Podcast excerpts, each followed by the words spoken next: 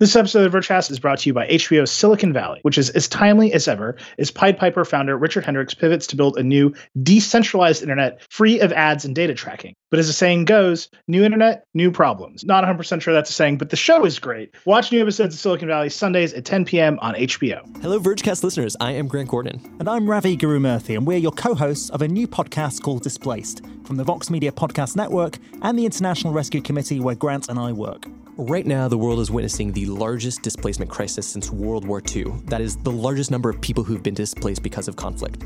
If you want to understand why that is and what can be done about it, listen to Displaced. You can subscribe on Apple Podcasts or wherever you get your podcasts. Now back to Vergecast.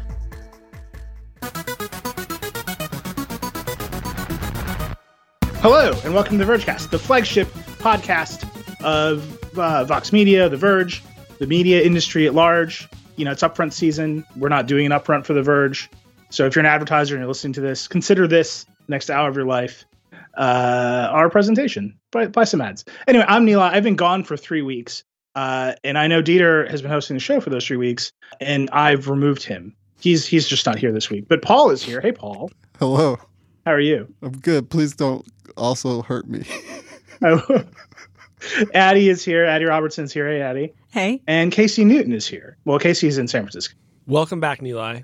Uh, well, yeah. So, uh, if I don't know, if, did you guys talk about this while I was gone? My wife and I had a baby. We've just So been telling people that nobody knows where Nilay is. well, I don't either. I called the police. I'm going to apologize to all of you and to the listeners because I have, in the past three weeks, not actually gotten eight hours of uninterrupted sleep. The most I've gotten in the past three weeks is four. So I'm a little loopy. I'm a little out of it, but I think I think we can do this show. So uh, what's been going on, guys? well, most of all, I want to know what fatherhood's like. Uh, if you want to feel the jail doors of ecosystem lock in just crash down around you, I encourage you to produce a child. Uh, every single decision is an ecosystem, like literally everyone. Like and what? there's well, so you know, we have grandparents. I have a sister. Becky has a brother. Everyone wants to see photos of this child. Hmm. So we have we immediately had to pick a photo sharing system, and you can't change it, right? Like usually I try something, I'm like, I hate, I love this phone, I hate this phone, it's gone. You can't do that with baby photo. Like Hmm. no, no one's screwing around when it comes to like I need ten photos of this baby every day. So you just land inside of iCloud photo sharing because everybody has an iPhone, and you can't ask your like I can't be like mom and dad, please download Google Photos. It's just not gonna fly. So Hmm. like just slid into that faster than anything. It sounds like what you're saying is that becoming a father has changed you in no ways. well, no, it's like um, I wanted to buy a real camera, so I bought a DSLR, Mhm. um, and just immediately, like everything to do with photos has become five thousand times more complicated because usually I take photos like no one gives a shit about my dumb photos. Now everyone cares, Hmm. so like deciding that the public place for the baby will be Instagram as opposed to my Facebook account was like a big deal. Right. And we're actually going to talk about Facebook a lot because it was F8. Casey and Adi, you covered all of F8. And I thought, to me, the funniest shift in the entire Facebook presentation this week was we're really sorry about the elections and the fake news. Oh, by the way, we've added a bunch of AR filters to Instagram because they're still trying to preserve Instagram as the happier version of Facebook. Yeah, like literally, like the the the food, well, like the bottles that we buy to feed her are an ecosystem and once you buy some of them, you have to buy all of the rest of the same kind. Um, we have a SNOO, which is a hilarious. It's a review unit. It's a hilarious twelve hundred dollars smart crib that like rocks her to sleep at night. It works fifty percent of the time. It's very scary. It's fucking terrifying. but it has special clothes that have to clip into it appropriate. Like literally everything is an ecosystem or an app.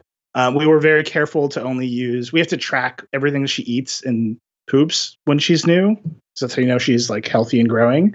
Um, all of those apps are ecosystems of related apps that like she'll be 25 and I'll still be like, "Honey, did you poop today?" And like the app will grow with her. So we're uh, it's it's actually remarkable how how much everything in the world. As soon as you have a kid, you start to make these decisions and you realize they're going to compound on a time scale that usually is just a random person who likes tech. You're like, whatever, I'll throw it away. Like I'll start over. Now there's like another literally human life in the mix that I have to care for. it's a little bit harder. That's fine. Max is great. She's great. Everyone I'm likes just her a imagining all of this is gonna somebody's gonna say that speech verbatim in like an Amazon keynote at some point. You have so many decisions, ecosystem decisions for your baby. We're going to take care of all of it for you. Yeah. No, it's it. I mean, even that one. Like, there's a we put a Google Assistant in her room, like a a, a home speaker, so we could just like play music. And I was like, wait, this sucks. Like, I hate I hate saying Google to my baby every day. Like, I don't. So like, we're gonna we put a, a Echo Dot in there. Now I'm saying Alexa around the baby every day, and is that worse? Is that better? Who knows? I haven't gotten enough sleep to really decide. like it's just a lot harder. Anyway, uh, that's enough about my child. She's great.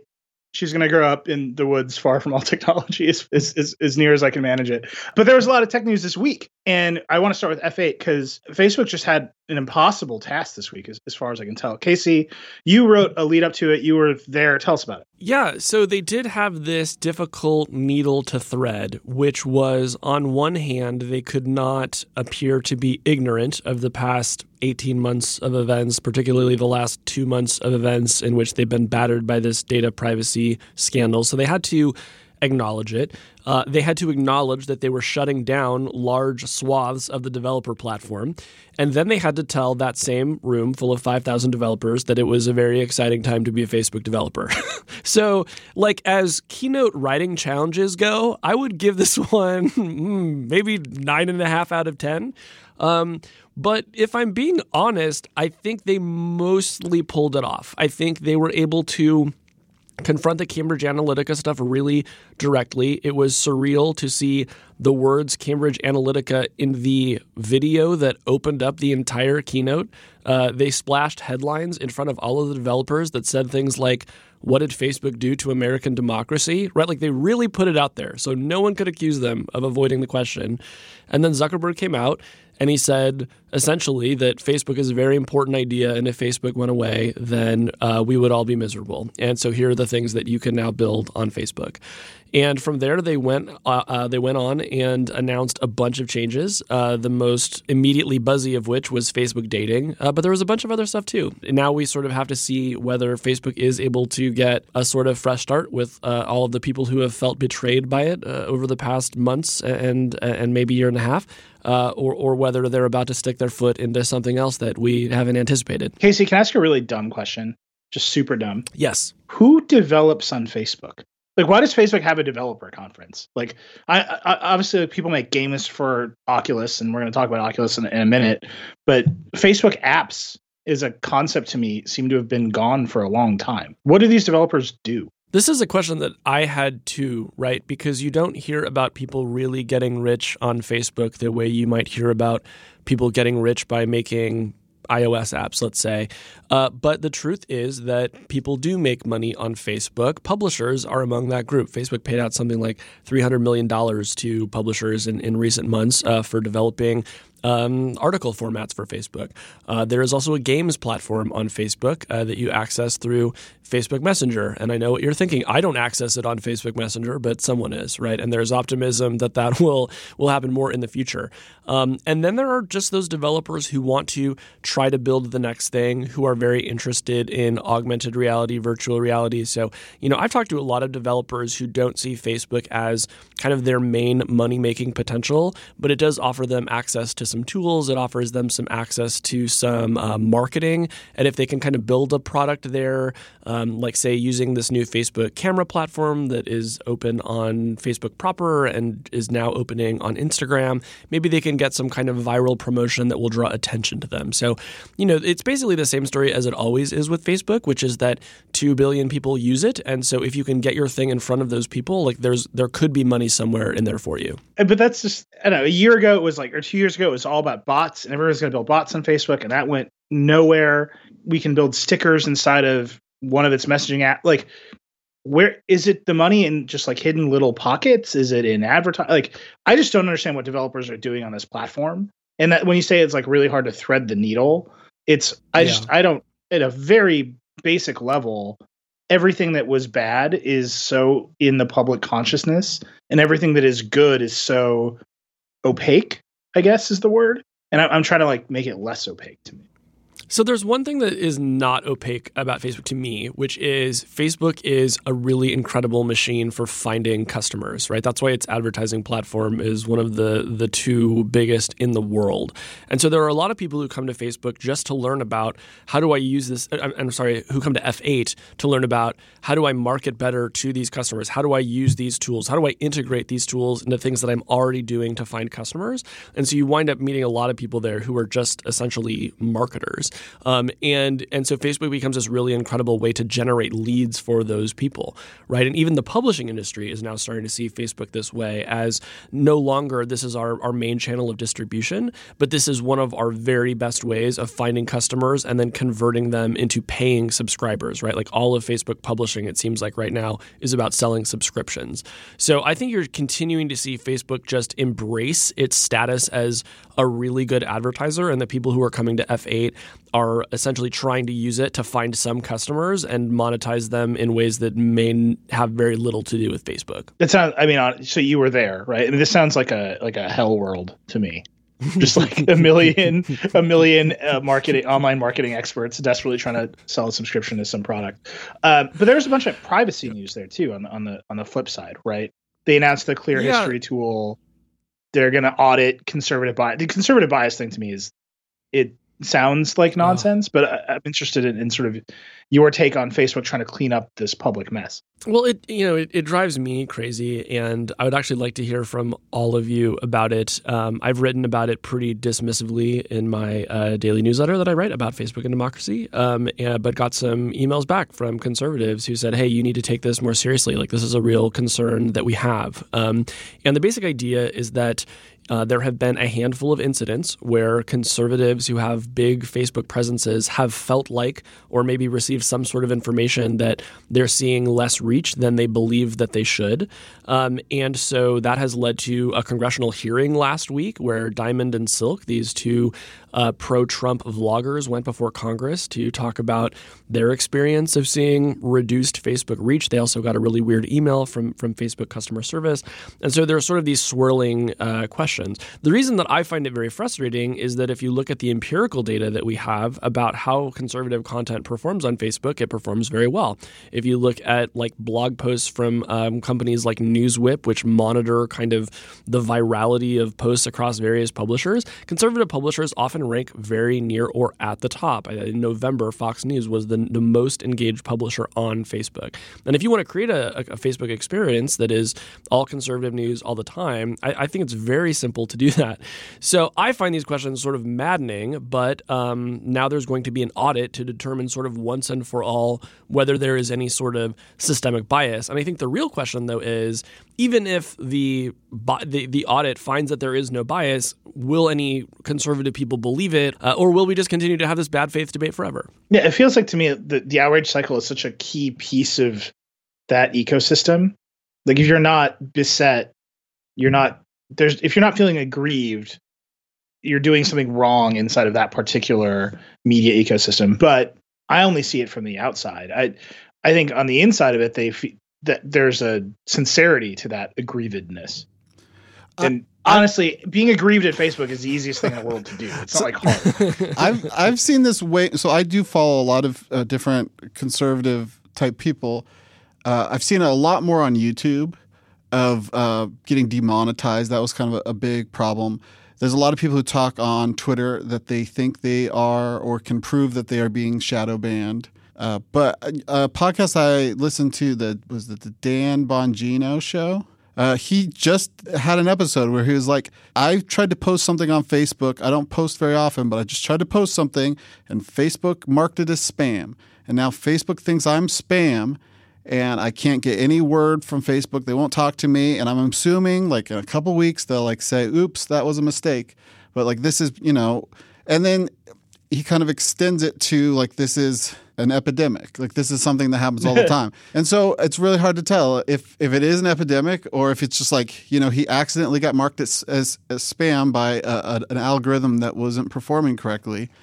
Uh, and uh, and he viewed it as an attack on on his conservatism. So it's I, I mean, it is hard to tell because when it happens to you, this is it feels like your voice specifically is being shut down. And if your voice you identify mostly as a conservative, you're like, well, they're shutting down my conservative voice, so they're probably con- shutting down conservative voices. But I, it's really it is really hard to tell if it is I, am looking forward to this audit. I think I mean, it'll be interesting. I think the thing that seems bad faith to me is that there is never a control group. Is that I've only ever heard the vaguest of, well, this only happens on one side, rather than, you know what we do know? Facebook moderation is bad. YouTube moderation is bad. All moderation is bad. Like, it's very easy to say, yes, I had this thing happen to me that is unfair, but that means nothing if you're not also able to say, and people on this other political spectrum don't see that.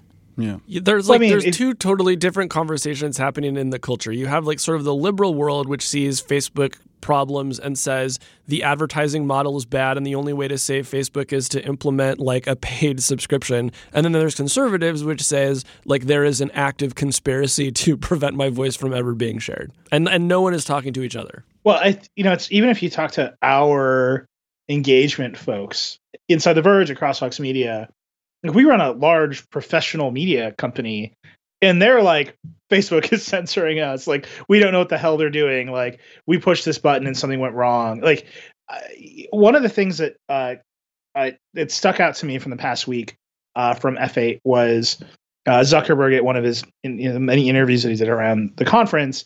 He said, "Well, I, I went to Congress and I answered all these questions, and I realized I don't know enough about our product.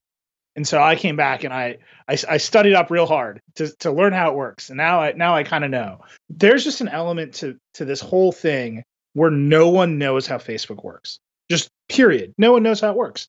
And it'd be great, Adi, if there was a control group. I'm not even sure that they're structured to be able to create one. Yeah, right. No, There's no don't think they could. ideal Facebook timeline that you could see, and so I, uh, my, I just I, I keep looking at this company, and it just seems like what they need more than anything is a very public value system for people to react to rather than trying to mirror everyone's values because no one will ever be happy in that in that situation. Well, some something I learned from uh, watching some of the, of the the talks. I don't even know if this was one of the keynotes. Maybe it was day 2 keynote. You know, we've kind of made fun of Facebook for just like slapping an AI band. You know, oh, oh, that's that is a problem. We agree. Well, thank goodness for AI will solve this for us. But the way Facebook, it seems that they want to use AI because one of their big fears, you know, like think think of things that have happened where you know, like a violent incident is f- streamed live on Facebook. You know, uh, you know, they have a problem with terror, terrorist propaganda on Facebook, and they obviously don't want that. So they're building uh, machine learning, you know, algorithms that can catch this stuff and never allow it to be published. Like it's very, I think it's very important to Facebook that they can catch actually truly terrible content and it never is seen by anybody. So it, it, it's different than a typical moderation model uh, where you wait for something bad to happen and you get rid of it, or you have like a everything. You know, obviously everything can't be manually approved before it goes up on Facebook, but they want everything to be approved by these AI algorithms before it goes up on Facebook.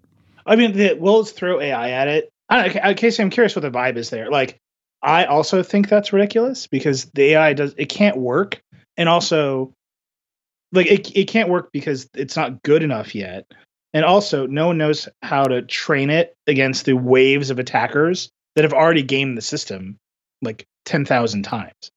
So like do you did you sense optimism from Facebook while you were there talking about how they're going to solve these problems or they just you know they have a hammer and this looks like a nail? Well, they definitely invoke AI as a magic talisman that will solve all future problems. And we have attempted to call them on that a couple of times, uh, but they are sticking with it and they are pointing to some results in fairness. Like they now say that 99% of all terrorism content on Facebook uh, that gets taken down is identified by their automated systems. Uh, so before anyone flags it, they find it.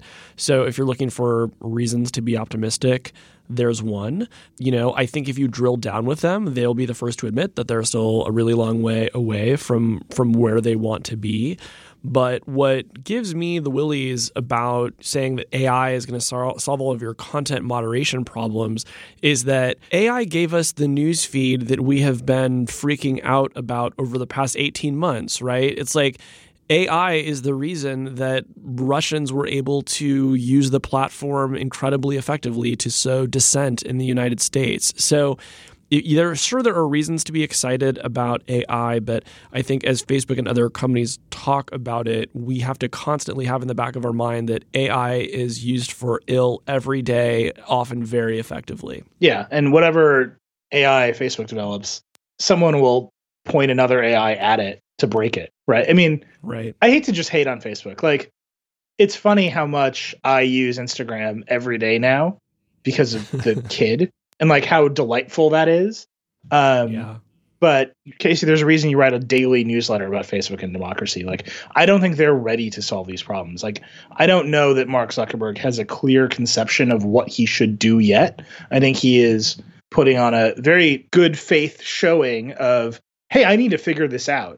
But that is not necessarily a reassuring display.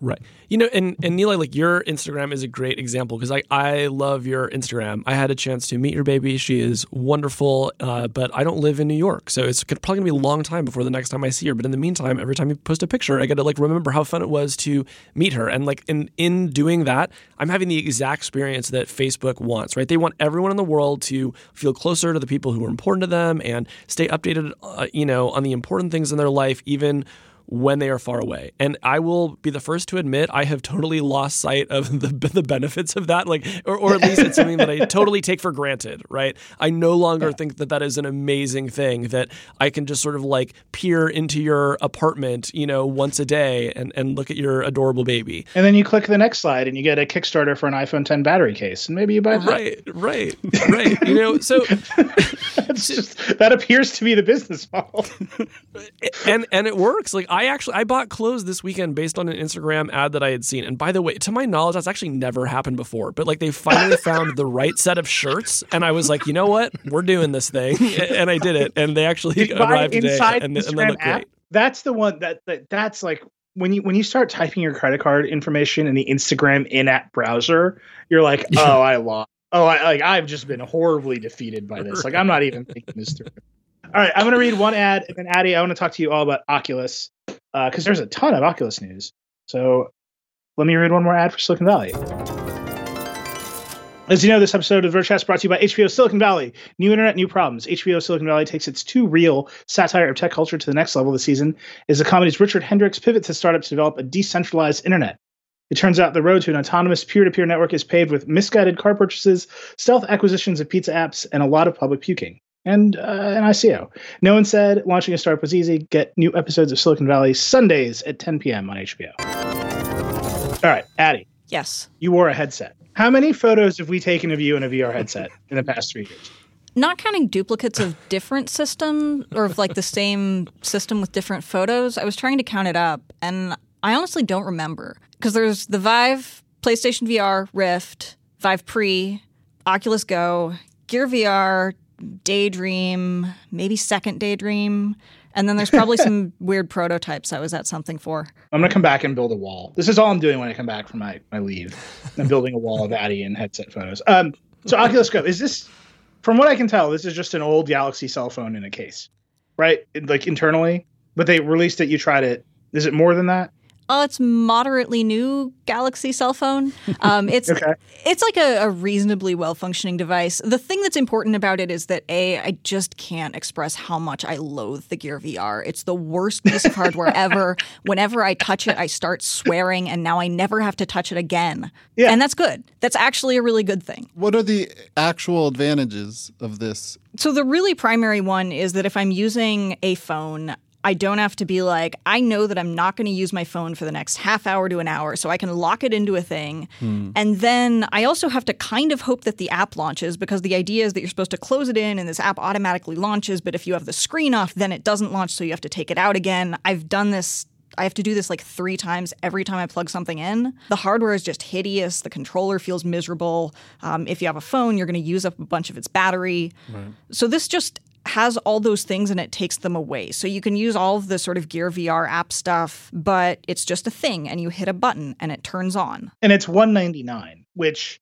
to me every year around the holidays I go into a Best Buy and I see every mobile VR headset shell thing for is like gone.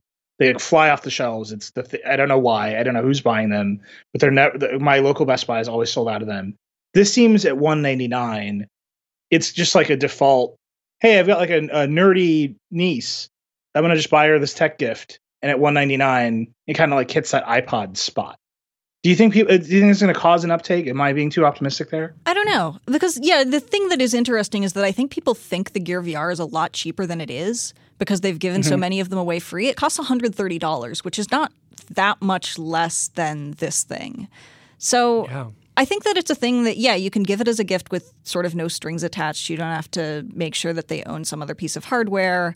I don't think that this is like the iPhone of VR or anything like that. It is still extremely limited, and the games and apps are kind of whatever.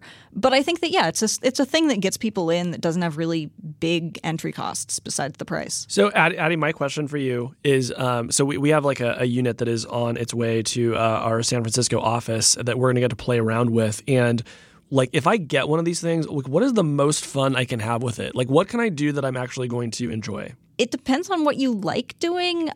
I you know me very well. I can't tell because everything Oculus says is going to be fun is not actually the stuff that I really enjoy. um, like I've turned out to enjoy VR adventure games. Um, I think they're mm. neat. I think that Oculus and every other VR company talks a ton about 360 degree video and VR destination stuff and VR social and that just barely appeals to me.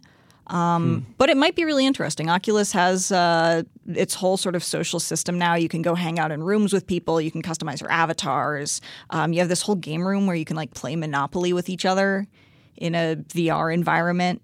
Um, so it's all theoretically sort of interesting. The idea that this hardware is a, it, I mean, 199 is not cheap. Like I, I don't mean to sound flip about it, but it's definitely in that sort of it, it's definitely in the price range of things that are accessible if that makes any sense. It's not cheap it's not expensive it's just sort of in that kind of accessible middle zone and it's not tied to a phone or another ecosystem or another set of purchases.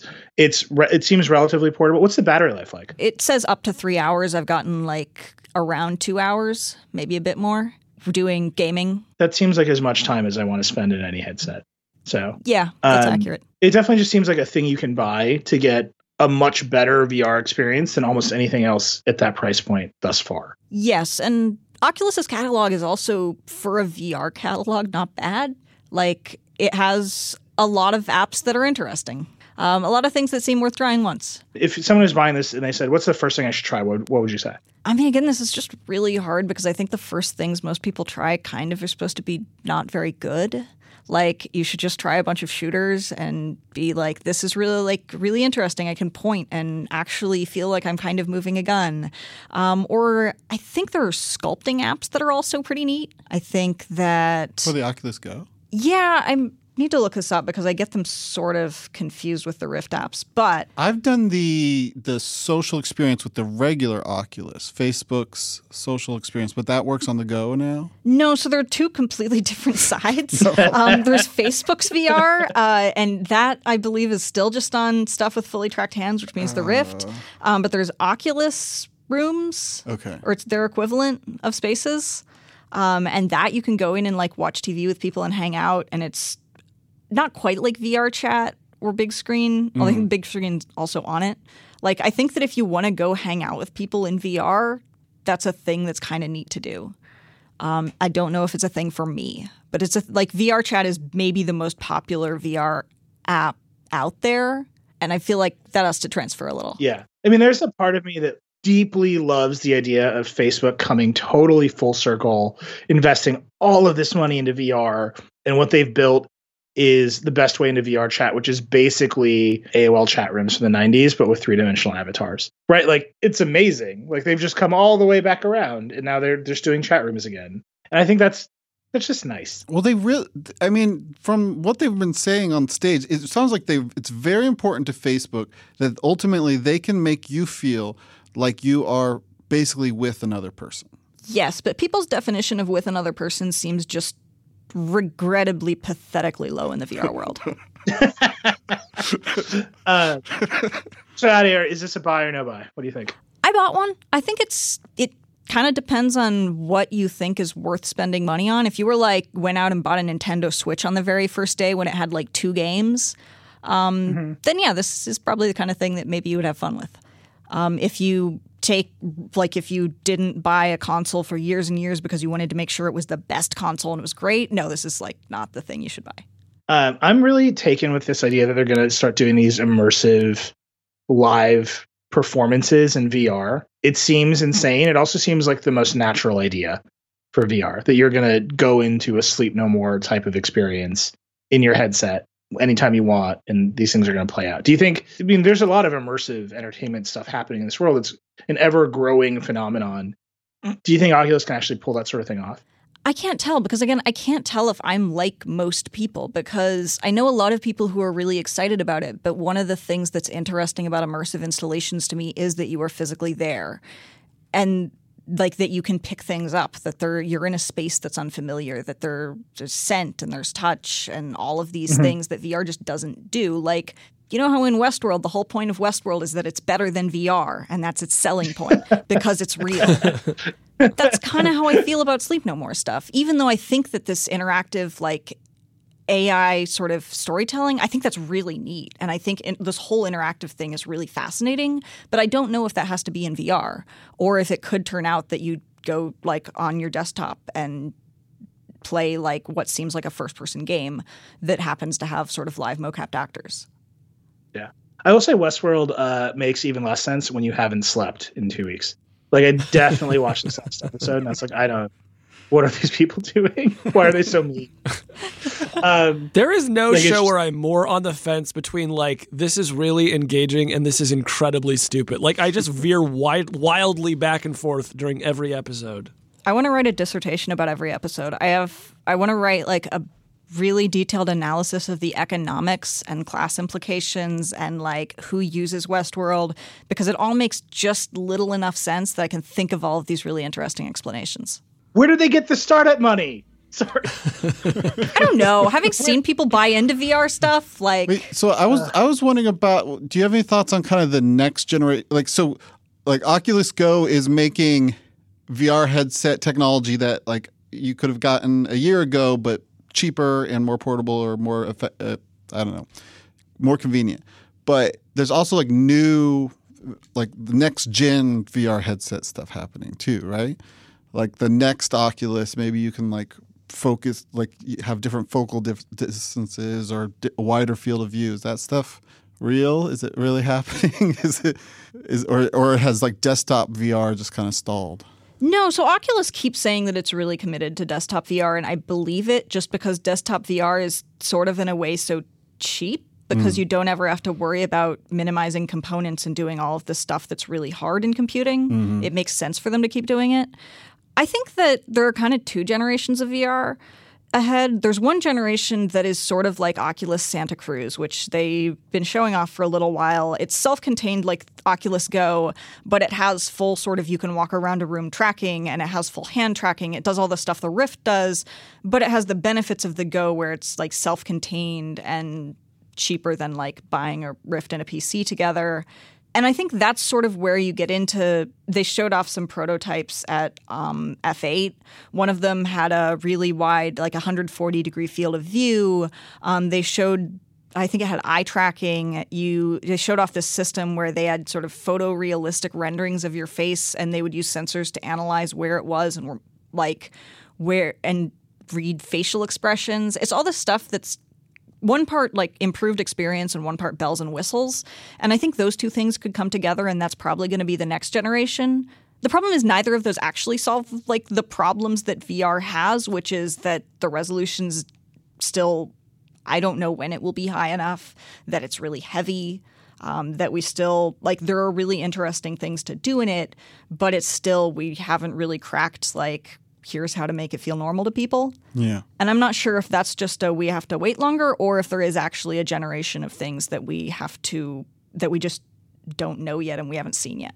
I I feel like the the actually make it, it it- especially if fa- if I'm correct that Facebook's ultimate goal is to make it feel like I'm hanging out with somebody. Like the ideal is that I just wear a pair of like regular eyeglasses and it looks like my buddy is in the chair across from me and I'm not wearing a fully immersive headset. It seems like like that that the Magic Leap AR future is closer to what Facebook wants to accomplish than fully immersive VR. Yeah, I think a lot of um, I was talking to Walt Mossberg about this on Twitter, but yeah, that Facebook VR and VR in general has sort of felt technically ready earlier because when AR is bad, it's just really, really bad. Mm-hmm. But that AR, it's much easier to imagine a future of people using it in the near term and imagine what people are going to do with it and imagine a way that it could kind of feel natural. Mm-hmm. But of course, Magic Leap is closer to what you want because it doesn't exist. Yeah, Right? that's Like, always helpful. It's just a dream. No, I think that Obviously, pure vaporware is what you want. No, no, this is the the distinction is that the technology of Magic Leap is I mean, I don't know if it's vaporware, it's probably vaporware, but the concept of like what you could do with it, it is much easier for me to imagine, oh yeah, here's this system and I would actually use this system versus VR like I don't know what would make me feel like I was physically in a separate magical place with a person and really really believe that. Is that just like Facebook? It's biased towards everything needs to be a community project, right? Like Facebook knows that all of its money is in the network effect, right? That's why Instagram is good. Like all your friends are there, all your friends are on Facebook. The majority of your friends, if you don't live in the United States, are on WhatsApp. Um, is that just Facebook trying to glue on something to VR that doesn't need to be there or shouldn't need to be there, or is it what everyone in the industry thinks?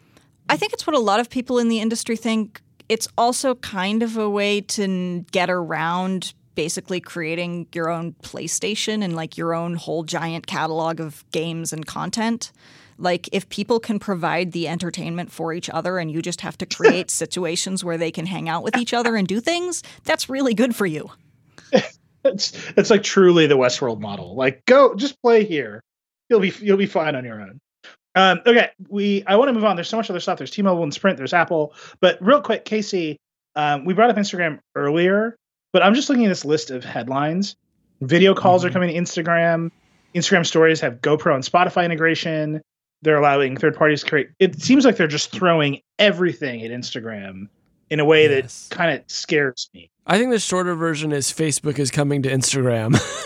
like, if you want to get a good look at the Instagram roadmap, get a load of Facebook. Um, and the reason is because their youngest, most desirable demographics are moving to Instagram. And so they're going to try to give those people all of the features that they abandoned on Facebook. um, and I kind of don't know how this is going to play out. I, I've had this. It seems conver- like they should start another Instagram like thing and then just chase their users around. Yeah.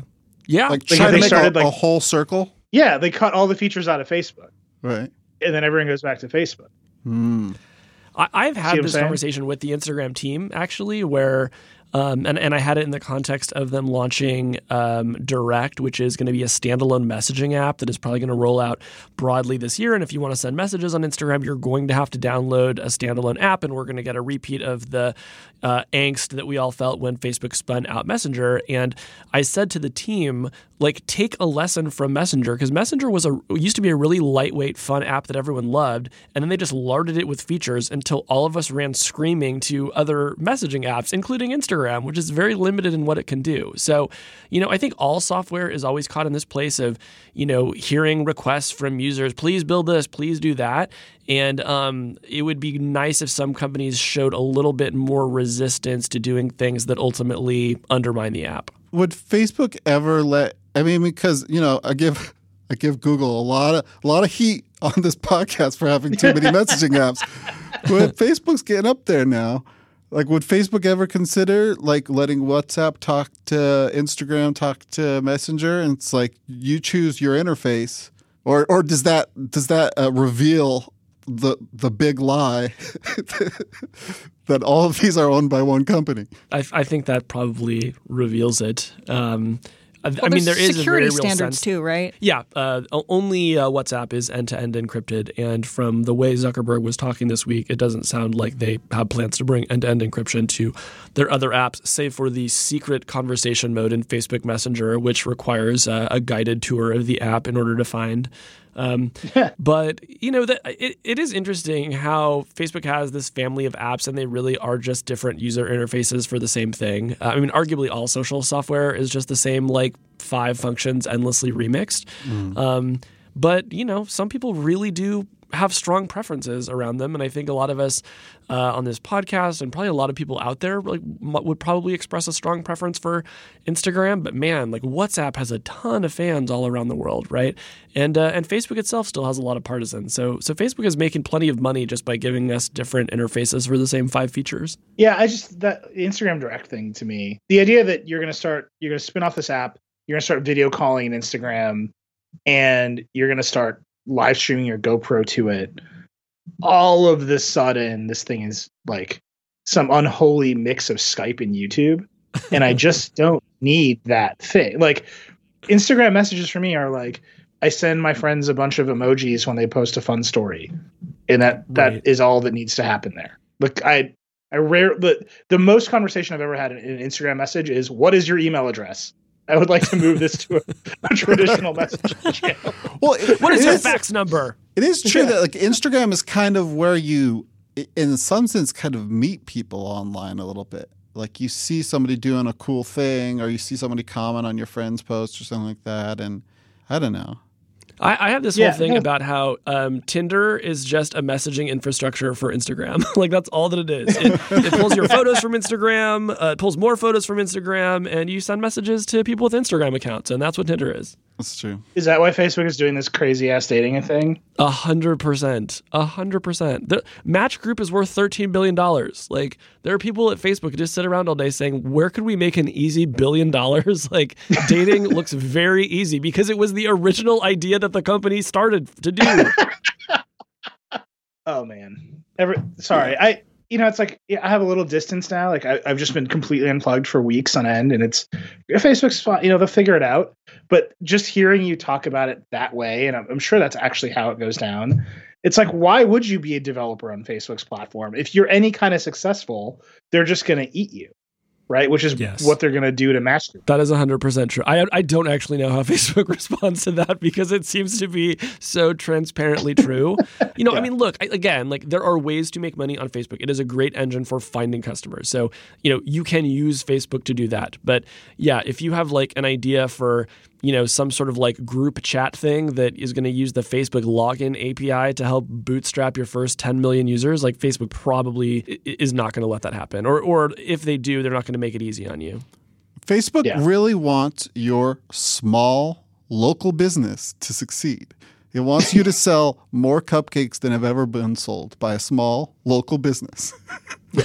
well, that's why Facebook boycotts don't work, right? Because the big advertisers aren't actually there. Hmm. I, I think it was hopefully somebody remembers, but it was like the the CMO of like Procter and Gamble or something was like, we can't even take our money off of Facebook. We don't spend any there. All of it is Kickstarters, small business, all this customer acquisition stuff. There's a really great article, I think it was in Inc. about like the razor companies, like Harry's and then Hims, and there's a, a, um, a all the direct to consumer consumer goods companies that are all dumping money into Facebook and Instagram to acquire their customer base and become the next Dollar Shave Club. And they're quickly learning that there's a like there's just a law of diminishing returns that destroys them. It's actually Hmm. cheaper for them to open a store in like Soho because then they can get people That's wild. What say more about that? Why is that? Like what is the what is the bump that they hit that that makes it stop being cost effective? So uh, this article is great. I'll, I'll we'll put it in the show notes or something. Yeah. Um, it was it's all about Wharton, the business school at Penn. Is it's where all of these direct to consumer good companies have started. So like there's this flywheel of entrepreneurship there that everybody wants in on this action. Warby Parker was started there, and so Warby Parker was great because all almost all eyeglasses in America in the world are are made by Luxottica, which means there's not a lot of competition. Prices go high. They came in, they underpriced the market. They changed consumer behavior on glasses. People buy them much more often now. They buy them as fashion accessories as opposed to like utilities. And so that flywheel is great. But if you were trying to sell something like bed sheets or couches or uh, razor blades, and there's already like low margin razor blade companies, you need to like elevate your brand messaging. You can't win on cutting costs alone. And so mm-hmm. having a store is a really good way for people to like see and interact with your product and for you to, you know, say our thread count is higher, these sheets feel better, or this thing is built better than some other thing. And so their cost of customer acquisition is skyrocketing. And Facebook is also charging them tons and tons and tons of money because there's so much influx of these companies trying to use the platform to acquire customers. It's just like a wild cycle. And so like my joke about every other Instagram story ad I see is some Kickstarter. It really is like it's all small businesses trying to pitch people like me um, on their like startup ideas. I just love the idea that like Facebook like messing up this thing is like leading us back to brick and mortar retail. like just, just one more crazy unexpected consequence of the newsfeed. Um, it's like the Yeah, there's a reason I write about Facebook all day every day. It's like the weirdest danged thing in the world. it is truly strange. Oh yeah, I'll, I'll Casey, I'll send it to you, but then I'll stick it in the show notes Yeah. for people. It was um, I saw it floating around earlier this week, and I I was as I was reading it, I was just laughing and laughing because all these entrepreneurs think they've started like tech companies or like Warby Parker companies, and they realize they've started Crate and Barrel, and they're like, oh shit, like that wasn't that was not our intention going into this. All right, I'm gonna read this ad. Then we got to talk. I, I want to talk briefly about Apple earnings. I want to I want to talk a little bit about T-Mobile and Sprint. This episode of the Vergecast is brought to you by IBM. We live in a world that's creating AI-enabled everything, a world with more IoT devices than people. Today, technology has never been smarter, but smart only matters when you put it to work where it matters. When we put smart to work, we can help save species, increase crop yields, and make progress, not just for a few of us, but for all of us. So let's get to it. Let's put smart to work. Find out how at ibm.com smart. Okay, we're back. Paul, Mm-hmm. every week, buddy. With, I mean, I, I don't know. I- I'm assuming you've done this for the past three weeks. yeah, no, I've been very consistent. Okay. It's g- got the same name. Always the Which- same name. I do a segment that's called "Safety First, They said, and it's uh, it's this uh, Lumos helmet, which I don't know. I missed this the first time around. It's a helmet with very bright lights on it that can uh, give you like have turn signals and brake signals that you wear like while riding your bike. And then there's a little controller on your handlebars, but that's annoying. So now they set it up so that you can use your Apple Watch and use gestures because everybody remembers the hand signals for riding a bike, right? Mhm. Yeah, yeah. So I'm guessing that they probably use something like that. But yeah, Wait, so just you wear, you wear a helmet and you you like you gesture put your arm out in an L and then your helmet starts blinking. your helmet starts blinking, and then the watch will vibrate to let you know that it's still blinking, and you shake your watch, and then it will stop blinking. Just seems like an excellent way to get into a bike accident. Yeah, and also you just look like a total dork. And like I, I, I really support safety, uh, and I think people should wear helmets. Uh, but I'll be honest with you, I don't wear a helmet because I don't want to look like a dork, and Lumos isn't helping. I, lo- I love that you don't want to look at a dork, but I'm looking at your headphones right now, and oh boy. yeah, yeah. Are you have you got AirPods yet, Paul? Have you given up? No. Oh, you, maybe you missed it. The one true answer is arrive. The, What are those? The, don- the the dongle life hell is has resulted in the greatest gift to mankind, which is wireless Porta Pros. Oh, I saw if Vlad reviewed them. Yeah, Koss has made wireless headphones. They have horrible Bluetooth connectivity, but they sound amazing, and uh, they make you look like a real dork. It's all happened. but uh, I see. Here's what I do: is I all the dork points that I don't spend on helmets, I use to wear Koss Porta Pros. I really hope those Porta Pros uh, protect your skull. yeah, me too. that's that's what I want for you. Casey, are you still are you still on AirPods full time? I, I am, um, but the microphone stopped working, and I'm very sad about it. It apparently makes some sort of very crunchy noise whenever anyone talks to me, and so they're like just out of warranty. I should probably go into the Genius Bar to see if they can do anything, but it's kind of turned into a hassle. Uh, but like all the things that I've always loved about the AirPods, I definitely still love. Wasn't David Pierce tweeting that his had broken too? Is this a thing? Yeah, and I actually would ask if anybody else has had any microphone issues with their AirPods, like please tweet at me because I, I want to hear all of them. like I, I want to know if I am more than just a, a one off here. I can't have AirPods in my house right now because the baby will just put them in her mouth. so, wait, we're back to huge nutritious though. yeah. Okay, let's talk about T-Mobile and Sprint. So this is a big deal. There are I don't know four or five ways to to cut into it. So T-Mobile and Sprint have been trying to merge for 500 years, something like that.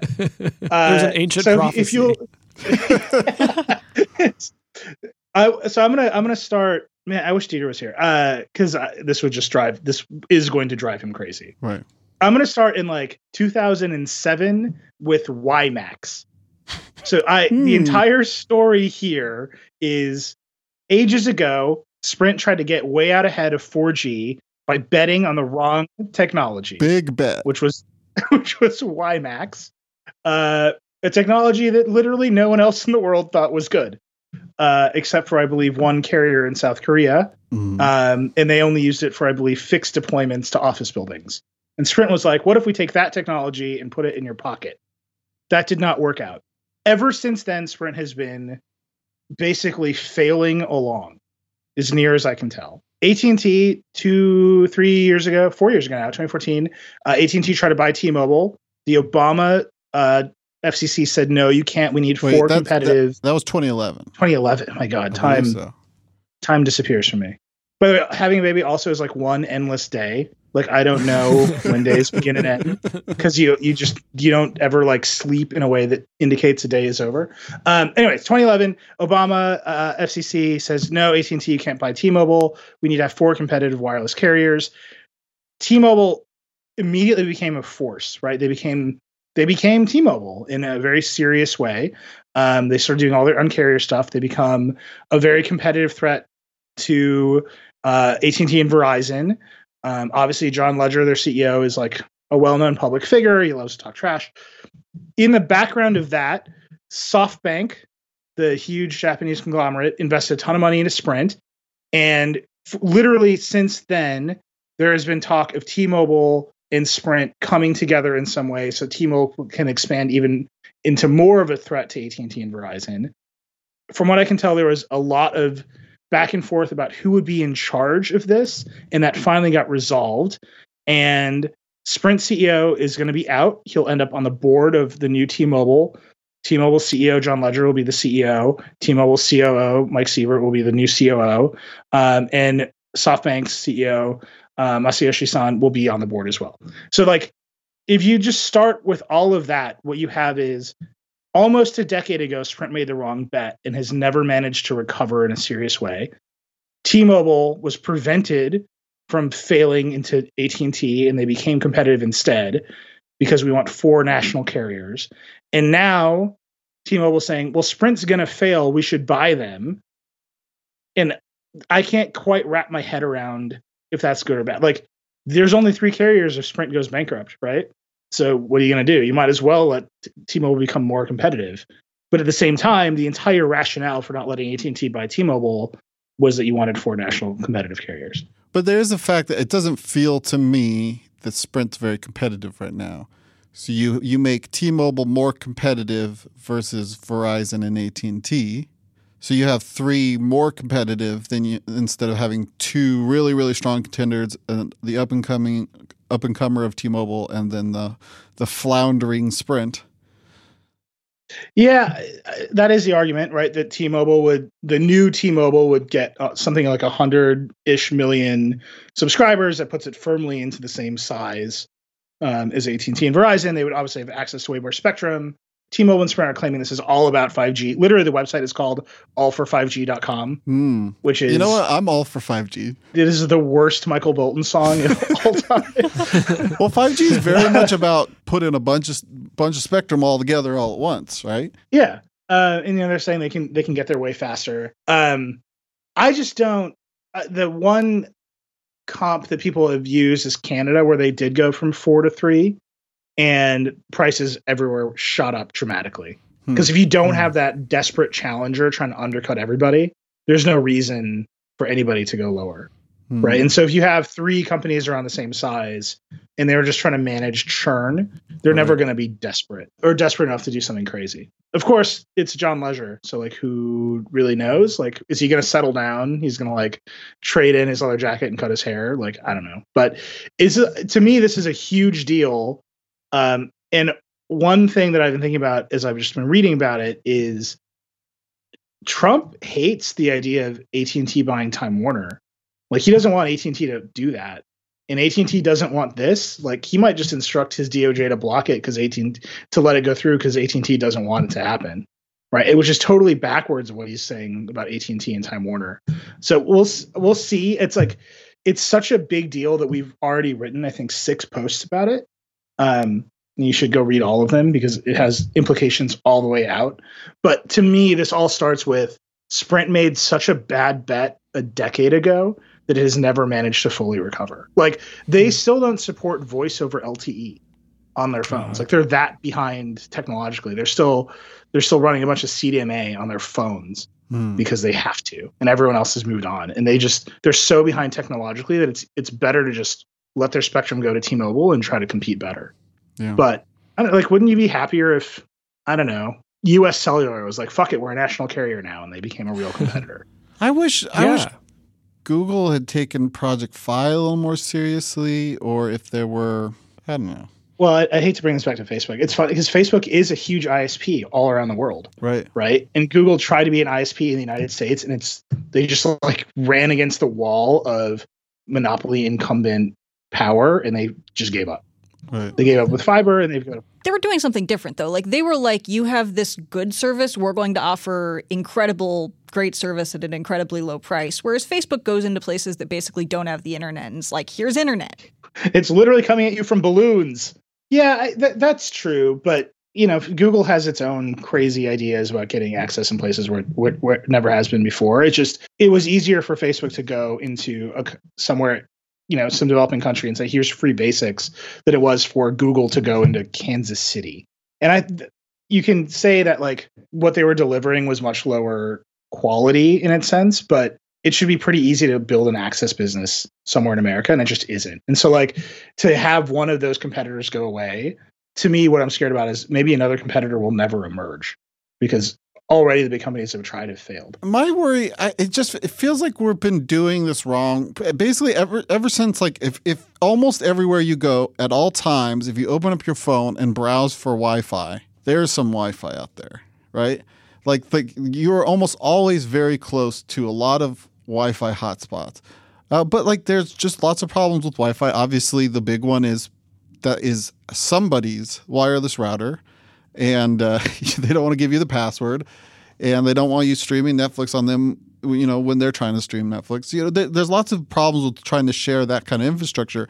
But it's also silly to me that like how often I'm hitting cell phone towers when I really should be hitting like closer, more effective, like small cell uh, not necessarily Wi-Fi, but like you know, just like so so much of the infrastructure is centered around these relatively large, big tower, old timey radio broadcast things. When we have so much, you know, we are sponsored by HBO and their distributed internet thing right now. Like I just feel like there's there's got to be a, a Wait, did you just refer to Silicon Valley as HBO's distributed internet thing? I, I just a- think, that's, I a, think that's a that- TV show. I really I have to imagine like you know Elon Musk gets us some space internet, right? The space internet's beamed down from the sky into each building that has a little receiver transceiver on the roof. And then that goes to Wi-Fi, and then it's like, yeah, I use my cell phone when I'm like on road trips. But other than that, I you know I don't need I don't need all this.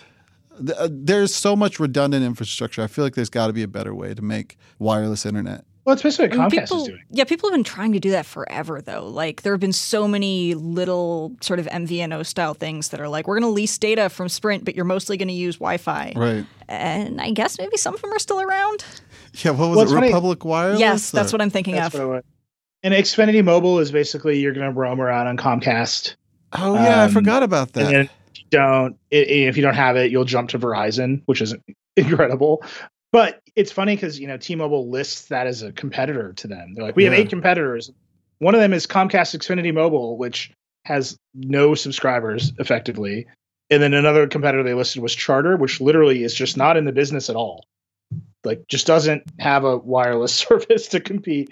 Um, so it's it's a lot of that going on. Okay, I'm gonna read one more ad, and I do want to talk about Apple earnings, and we're gonna wrap this thing up. This episode of Vergecast is brought to you by ZipRecruiter. Are you hiring? Every business needs great people and a better way to find them. Something better than just posting your job online and just praying for the right people to see it. ZipRecruiter knew there was a smarter way, so they built a platform that finds the right job candidates for you. ZipRecruiter learns what you're looking for, identifies people with the right experience, and invites them to apply to your job. These invitations have revolutionized how you find your next hire. In fact, 80% of employers who post a job on ZipRecruiter get a quality candidate through the site in just one day. And ZipRecruiter doesn't stop there. They even spotlight the strongest applications received so you never miss a great match. The right candidates are out there. ZipRecruiter is how you find them. Right now, Vergecast listeners can try ZipRecruiter for free. That is right, free. Just go to ziprecruiter.com slash Verge. That is ziprecruiter.com slash Verge. ZipRecruiter, it's the smartest way to hire. Okay, you know, I said we are going to talk about Apple earnings, but I really just want to talk about Verizon putting Go90 on all Galaxy S9 phones, which is the worst news I've ever heard in my entire life.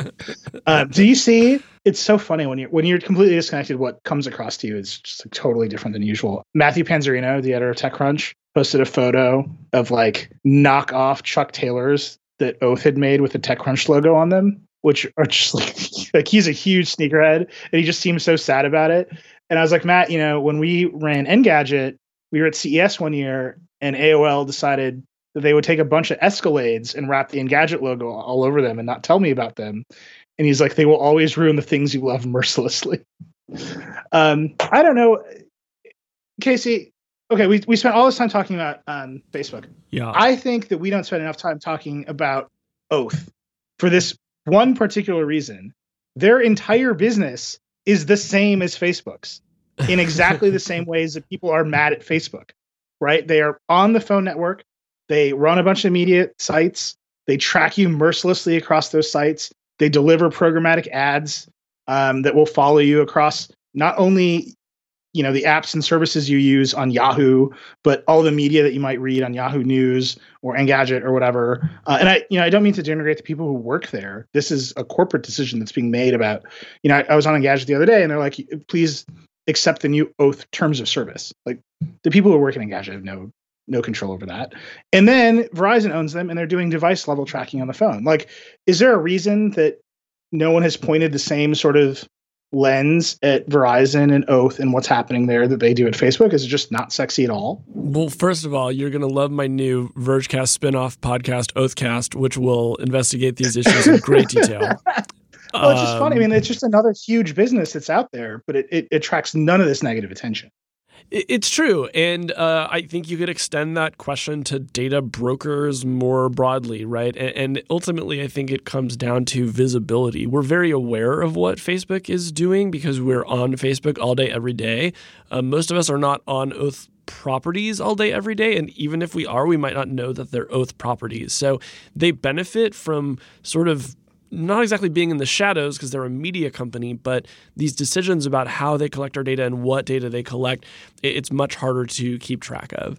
Um, and, and, frankly, I think you know your personal data is now so hard to keep track of that some people have embraced a certain nihilism, right, and just sort of thrown their hands up. I mean, like as we've been talking today, Twitter told all of their users to change their passwords uh, because they accidentally apparently stored maybe everyone's Twitter password in plain text. No way. Um, Are you in an internal me, log. No, it's in, in an internal log. So this wasn't just like you know uploaded at Twitter.com for anyone to check out. Uh, you know, you would have presumably had to have been inside Twitter. But at the end of the day, you know, it's a it's a terrible mistake. And you know, whether you're talking about Oath, uh, whether you're talking about Twitter, whether you're talking about Facebook you know it's it's hard to even know how you would get control of your your data if you wanted to how you would actually exist on the internet while maintaining any modicum of, of privacy or control? I just think uh, the future here that we are looking at is Verizon bought a bunch of media companies, and now the phones on Verizon's network are going to have media company apps preloaded on them. AT&T wants to buy Time Warner. It's very obvious that you know HBO now is going to end up preloaded on the AT&T Galaxy S9 when that if and when that deal goes through. And all of everything they're doing is they want you to spend more time inside of their media ecosystem so they can develop as much as much of a sophisticated profile as Facebook has so they can they can compete in that business as well as the other business. And I feel like all the attention we pay to Facebook, we could pay that same attention to Google. I know there are lots of activists out there who would love us to pay that same attention to Google, but the phone networks are they're all trying to do the same thing. And I think it's super interesting. None of this, however, is about Apple earnings, uh, which I have been teasing that we're going to talk about for an hour now, uh, and have utterly failed to. Here's why I wanted to bring this up. So Apple did great. They always do great. They sold a bunch of phones, uh, 61.1 billion in revenue. They met their own numbers. Growth was back up in China, which is a big deal for them. And here's the the thing. So leading up to this, there was a lot of question about whether the iPhone 10 was a success or not. This was mostly measured against analyst expectations, and I think there's a lot of ball moving that's happening right now. So analysts were expecting the iPhone 10 which was a, a new phone design, which has not happened for a long time in the Apple world. A new phone design usually kicks off um, a massive upgrade cycle. That did not appear to be happening. There were reports from like Samsung's OLED division that their sales were not meeting their own projections because they were not selling as much as many flexible OLED screens. So then iPhone 10 as a failure became the narrative. Then Apple released its results. iPhone 10 is doing fine. They phone sales are basically flat, but they haven't gone down. And everyone's but average sale price and revenue is way up because the iPhone 10 costs thousand dollars. So you look at all that and everyone's like, Apple did great. They blew away all these projections when really they, we just moved the ball from a new iPhone design generally drives this huge upgrade cycle to things stayed relatively flat. Does that seem like what happened here? That's just me again. I've been out. I'm like out of the news cycle, but it seems like the iPhone 10 was supposed to do better than it did, and then it did fine, and now we're all celebrating. That sounds. No? Uh, I'm just so bad at bit. As soon as you get to earnings, I just I feel like my brain turns off. But uh, I mean that sounds reasonable to me. I mean, how much growth uh, Apple had to make this move because there wasn't much more to grow as far as more people buying iPhones. So they needed to make more expensive iPhones if they wanted to continue growing. Yeah. There's also this quote about the HomePod from Tim Cook. HomePod is widely recognized for having the best sound quality for its size and class. We look forward to adding new features to HomePod. What? Which is such a brutal ode. I'm so depressed like, about HomePod. I I'm so depressed because it I think it's it's going to be enough of a hit that it that all of its flaws aren't going to matter, and that Apple has just achieved this sort of gravity where it doesn't even have to make good products to make a billion dollars. And I just I don't like living in that world because man, like when Apple was fighting from underneath, it was such a much more fun company to watch. It made a good product in terms of sound, but it hasn't solved the the customer user experience of the HomePod or the right. or the table ruining problem. uh, no, uh, Casey, I agree with you, which is why I think like the you know the big narrative is around Apple and services right now where their services business is growing, their content business is growing. And I look at most of those services and they are worse than their competitors. But because yeah. they have the iPhone as their is just where they live. Like you get an iPhone and it's really easy to sign up for Apple Music. It's really easy to start using Apple News. It's really easy to run out of storage and buy some iCloud storage. Of course their services business is huge it does not mean that those services are better than any of their competition by a long shot. You know, the the the key example I think is Apple Maps, which is mm-hmm. fine. It's just fine, but it's not better than Google Maps. And yet it ha- it instantly had a dominant share because it's just on the phone. And like, I, I don't know what Apple say I got lost on Apple Maps in this calendar year. so I know we all like to say that it got better, but I was trying to get to a wedding in Phoenix, and guess who ended up in a cul-de-sac that wasn't supposed to be there? Whoa! I don't think no no Apple employees have ever been to Phoenix. That's the problem. There's just never been there. Nor, nor, should they. I mean, I don't hold that part against them. I'm just kidding. Phoenix, I love you. I used to live there for six years, but, but come on now. Uh, yeah, I just I, I think that to me is a again, I, I'm saying you have a kid, the ecosystem jail door is just like slam shut. You're like, okay, I'm just gonna use all Apple stuff. It's easy. Everybody has it. Like, I need to distribute photos of this child, um, and I care deeply about security. Right? I don't. I don't want them to like leak or be unencrypted. And you're like, okay, I'm just gonna use these products. They're not better than others, but they're simpler and available. And that to me is it's such a big piece of the Apple story right now. What do you think about Apple's like relatively low R and D budget? That's like really worrisome to me. Isn't that but that, that's like a Steve Jobs thing? Like he he came in and slashed that whole budget and said we're only going to work on products that ship. But there was also a time I remember where it was like some man. Now I wish I remembered. Dang it. there was a time when Apple was like, "Hey, the industry's slow right now. Here's our time. We need to invest really hard in R and D so that Yeah, when, we're recession. out, when we're out of this slump, then we'll be doing good." Yeah, that was like 08 ish. And he said, we're going to, Steve Jobs said, we're going to innovate our way through the downturn. Okay. So Need so the idea is that you have you have an inverse you your R and D is the inverse of how well you're doing. So Apple's doing Uh, so well right now that it doesn't need to do any research. I mean, I don't, I don't, I, my only point, I mean, I, don't think you can compare the Steve Jobs Apple to the Tim Cook Apple, right? They're, they're obviously different companies. Mhm. Um, my point is that, like Casey's saying, Apple has so much gravity that they can accident into success, not necessarily on merits, right? Mm. Not necessarily in competitive merit, like merits in the sense that the products are good, but like the Apple Watch is a dominant, is the dominant device in the wearables category, Mhm. mostly because it can send messages, right? If any other watch could send an iMessage, we would not always just recommend the Apple Watch Mm. but no other watch has a capability because only Apple controls that capability. Like that to, that to me is like an important piece of this puzzle. I'm not saying the Apple Watch isn't better than the competition, but they have all of these accrued advantages where once you're in the ecosystem, it's better to just stay in than even for one second look outside of it. Okay, that was dark. Apple's doing great, They're making a lot of money. I encourage you to have a child Wait. and, and live What- wholly within their ecosystem. What You will feel very cared for. what about this rumor that Apple's going to make a, a VR AR headset? Like, is that just like just like the Apple's going to make a TV rumor that we just hear? Adi, did this did these specs seem completely insane to you when you read them? It's like two 8K displays on your head with like a battery. I would totally believe that they're working on them because the thing is that the specs seem like unambitious for 2020. Like, yeah, an 8K display is big, but that still doesn't seem like it's going to be. I don't know if retina is technically the right word, but I'm not sure that's still going to be good enough that you aren't going to be able to see, look, I'm looking at a screen. And I'm not really like pass through video is not good. It's never good. Like it's not good AR. Um, I heard somebody say that it could be sort of an enterprise thing, that it's like their version of like a pro product. I would believe that because you don't kind of care as much about the experience being flawless. You just want a powerful thing that can like let you model stuff.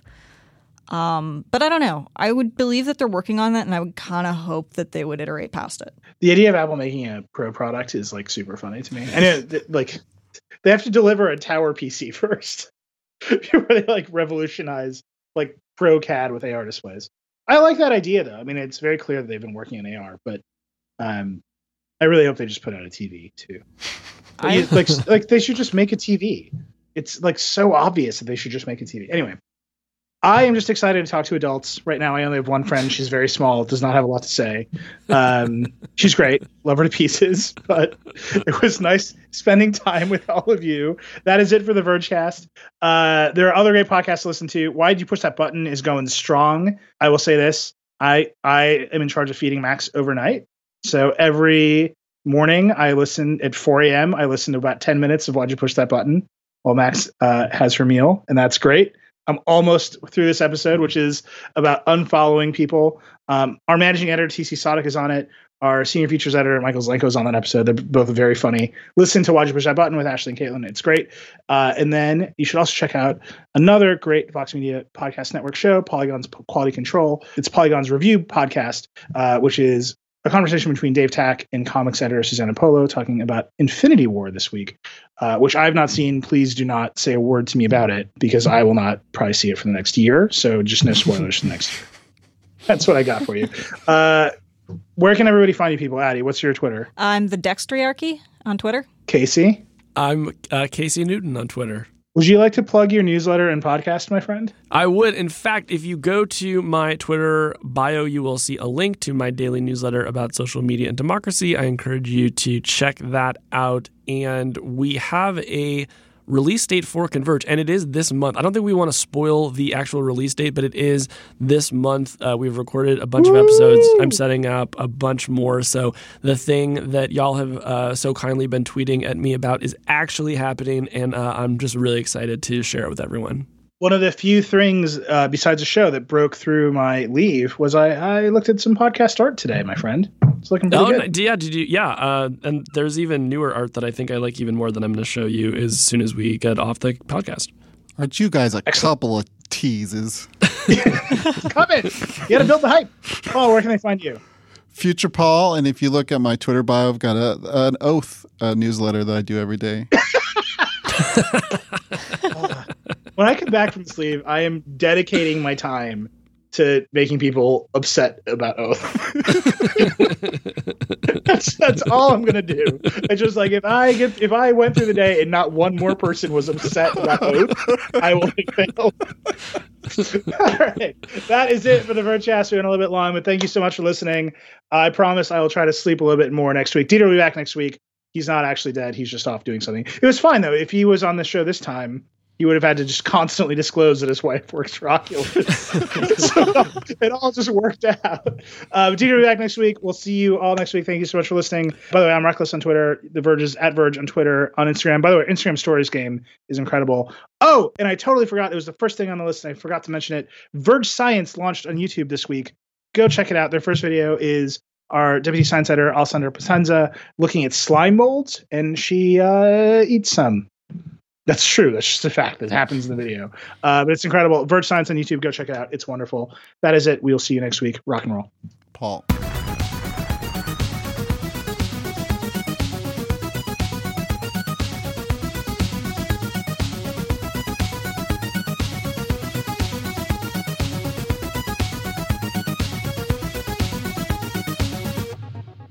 This episode of Vergecast was brought to you by IBM. Technology today has never been smarter, but smart only matters when you put it to good use. Together, we can build a smarter future for all of us. Let's put smart to work.